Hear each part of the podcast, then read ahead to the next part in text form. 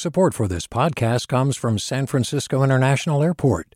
At SFO, you can discover award winning flavors and unique shops all before takeoff. Learn more about what's at SFO at flysfo.com. Hey, it's Glynn Washington from Snap Judgment. And if you love what you're hearing, and I know you love what you're hearing, please consider becoming a KQED member special access to cool events, behind the scenes footage, and so much more. Plus, you'll sleep better at night knowing you did your part for the community you depend upon. It's in you. Please be in it. Visit donate.kqed.org slash podcasts to sign up now. That's podcast with an S. Thanks. From KQED. Good morning. This is the California Report. I'm Saul Gonzalez in Los Angeles. The spread of Omicron has people scrambling to get tested for COVID, but the lines are long, appointments get scooped up fast, and rapid antigen tests are really, really hard to find. KQED's Raquel Maria Dillon brings us the story of one testing clinic in the East Bay city of Richmond. Alejandra Felix had a cough and a sore throat. So she did the responsible thing and called in sick. Ahora no me presenté a trabajar porque necesito saber primero. Felix cleans houses for a living and works for herself. Before she goes back to work, she wants to be sure it's just a flu. The COVID testing site here at Lifelong Medical Center was fully booked. She called and called, but couldn't get an appointment.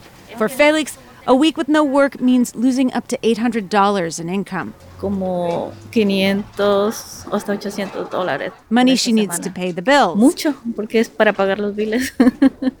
but this clinic isn't taking walk-ups anymore. Desesperada porque tengo Felix left, feeling desperate.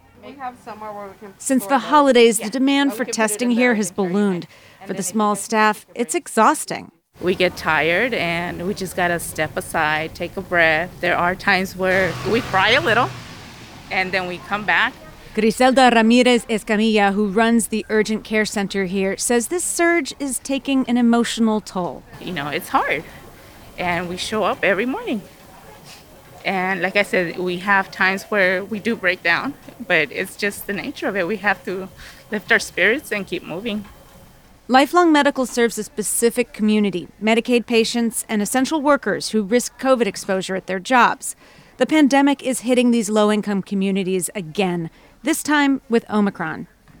Lifelong runs three testing sites in the Bay Area. Its clinics are getting about a thousand COVID calls each day.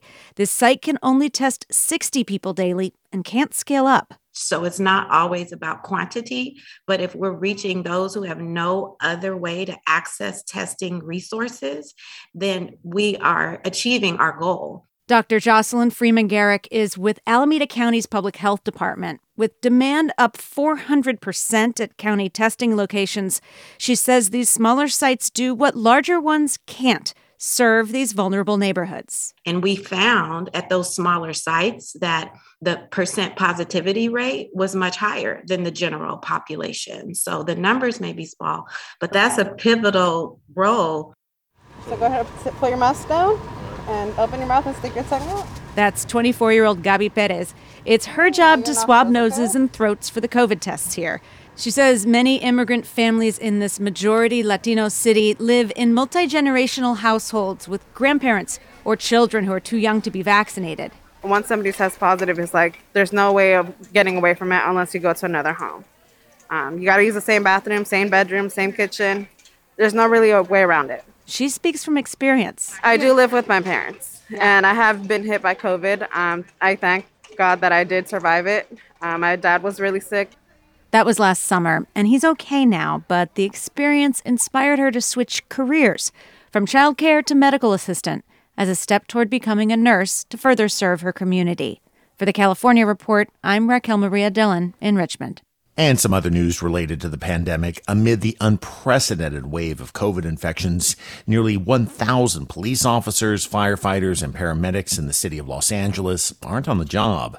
But Mayor Eric Garcetti says both the police and fire departments have enough staffing to keep the city safe. KCRW's Darrell Satzman reports. There are 505 LAPD officers and 299 members of the fire department at home quarantining with COVID, both pandemic highs, according to Mayor Eric Garcetti. These are big numbers. Numbers that are reflecting the staffing challenges that all of us face, whether it's in the private sector, the public sector, and across all of our city departments. He says the city has authorized overtime funds to pay employees who cover the shifts of personnel sick with COVID 19. And while they acknowledge response times have been affected in some cases, both Police Chief Michael Moore and Fire Chief Ralph Terrazas say their departments have enough personnel to maintain safety. Terrazas listed the steps his department is taking to keep firefighters on the job, including requiring them to wear N95 masks. Canceling all approved leaves until further notice. With LA County Public Health approval, we will adopt a seven day isolation protocol rather than the 10 day protocol that currently exists. Meanwhile, Garcetti said that five out of six police and fire employees are now fully vaccinated, a slightly higher percentage than city workers overall. For the California Report, I'm Darrell Satzman in Los Angeles. California Attorney General Rob Bonta says prosecutors should not charge women with murder when their behavior, such as drug use, contributes to the death of a fetus. The announcement comes after prosecutors in Kings County in the Central Valley charged women with so-called fetal murder, alleging their abuse of methamphetamines led to stillbirths. The Attorney General says under his interpretation of the law, a pregnant woman can't be prosecuted for the death of a fetus given the final outcome of her pregnancy. He says fears of criminal prosecutions might deter pregnant women with addiction problems from getting the help they need from healthcare services. A coalition of California abortion providers had asked Bonta to give direction on the issue. Pacific Gas and Electric will likely be the first utility to use California's Wildfire Liability Fund. That after the company's equipment started the massive Dixie Fire. Cap Radio Scott Rodd reports. In 2019, California had a utility crisis. The state's biggest electricity providers were causing increasingly deadly and costly wildfires. PG&E had already declared bankruptcy as a result. It was one of Governor Gavin Newsom's first big tests in office. This is a serious moment. And as I said, I'll remind you, it's not just about turning on your lights, it's not just about paying your electric bills. It's literally about the economy of the state. The governor and lawmakers had only a few months to figure it out, so they put together a $21 billion fund that would help cover the cost of wildfires caused by utilities. The companies pay for half of it, customer rate increases make up the rest. Michael Wara is a senior research scholar at Stanford University. He expects PG&E will be the first to tap into the pot of money. It's a good dry run, frankly, for the fund because there's a whole bunch of processes that need to be established and tested so that the fund is really ready. Utilities have to cover up to a billion dollars in damages before accessing the fund. PG&E expects claims from the Dixie Fire, the second largest blaze in state history, to only slightly exceed that $1 billion threshold. For the California Report, I'm Scott Rodd in Sacramento. Immigrant advocates say California prisons have transferred thousands of incarcerated immigrants who've served their time to immigration authorities for detention and possible deportation. It happened again Wednesday with the journalist set to be released from San Quentin. KQED's Farida Jhabvala Romero reports. Phoeun You served 25 years for a murder conviction and was granted parole. While in prison, the Cambodian refugee worked for the award winning San Quentin News. He also graduated from college and became a certified counselor, says Anoop Prasad, an attorney with the Asian Law Caucus who works with You. Has just, you know, done so much work to turn his life around. Still, You became one of the more than 2,600 people California prisons have transferred to U.S. Immigration and Customs Enforcement since January 2020, says Prasad. And nothing requires the prison system to do this. Is just voluntarily chosen to spend resources to turn Californians over to ICE. An officer with the California Department of Corrections and Rehabilitation says they respond to detainer requests from all law enforcement agencies. And an ICE spokesperson says You's conviction would make him a priority for arrest. Advocates are working to pass legislation they say will prevent more immigrants from being further punished by being released to ICE after serving prison time. For the California Report, I'm Farida Jhabvala Romero.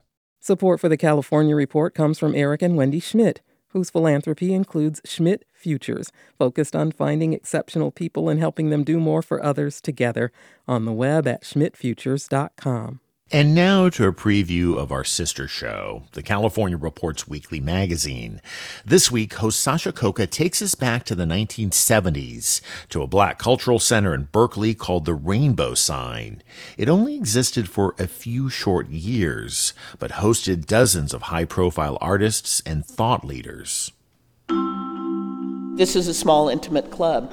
You could walk up and ask a question of Maya Angelou or James Baldwin. Saw Taj Mahal there. Ntozake Shange. Alice Walker, who went on to win the Pulitzer Prize for The Color Purple, did a reading at Rainbow Sign. Nina Simone performed at Rainbow Sign when I was seven years old.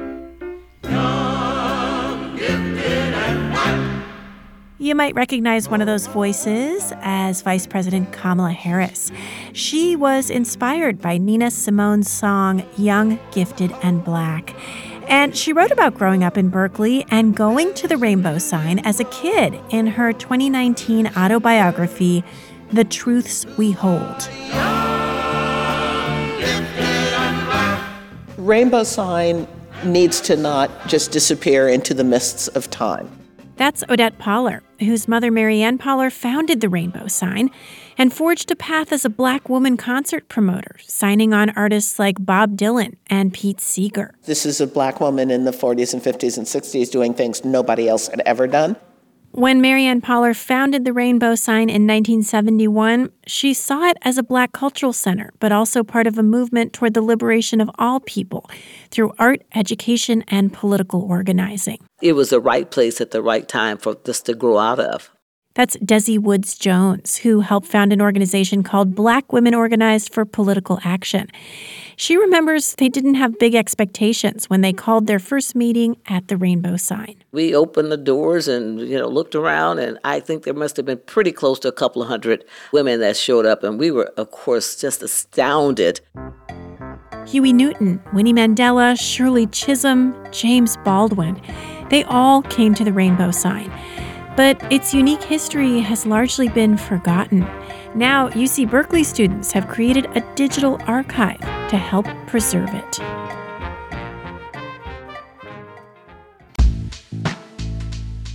And you can listen to more of that story on public radio stations or by getting the California Report magazine podcast. And that's the Daily California Report for Friday, January 7th. We're a production of KQED Public Radio. Our engineers are Katie McMurran and Danny Bringer. Our producers are Mary Franklin Harvin, Keith Mizuguchi, and Holly J. McDede. Our editor is Angela Corral. I'm your host, Saul Gonzalez. Thanks so much for listening, and have a good weekend. Support for the California Report comes from Eric and Wendy Schmidt, whose philanthropy includes Schmidt Futures, focused on finding exceptional people and helping them do more for others together, on the web at schmidtfutures.com. Stanford Medicine, protecting your health and providing dependable care with safe in-person appointments and video visits. stanfordhealthcare.org/adaptingcare. And the Wesley Foundation, investing in California's underserved youth. Hi, it's Terry Gross, the host of Fresh Air. We bring you in depth, long form interviews with actors, directors, musicians, authors, journalists, and more. Listen to our Peabody Award winning Fresh Air podcast from WHYY and NPR. Hey there, this is Brittany Luce from NPR's It's Been a Minute. KQED's podcasts like The Bay, Bay Curious, Mindshift, Right Nowish, and more all tell the stories of the Bay and beyond with reliable, human centered journalism. They aim to inspire, make you think, entertain, and expand your understanding of the place you call home. Here's how you can support podcasting at KQED. Showing your support is easy, and you can join Brittany in supporting KQED Podcast too at donate.kqed.org slash podcast. That's donate.kqed.org slash podcast. Hi, I'm Sasha Khokha, host of the California Report magazine. Every week, we bring you stories about what connects us in the giant, diverse Golden State. Because what happens in California changes the world. I love this place. We were once seen as like the place to be, California. the land of milk and honey. That's where you go to Sunshine State, but we just have challenges right now. KQED's California Report magazine. New episodes drop every Friday, wherever you get your podcasts.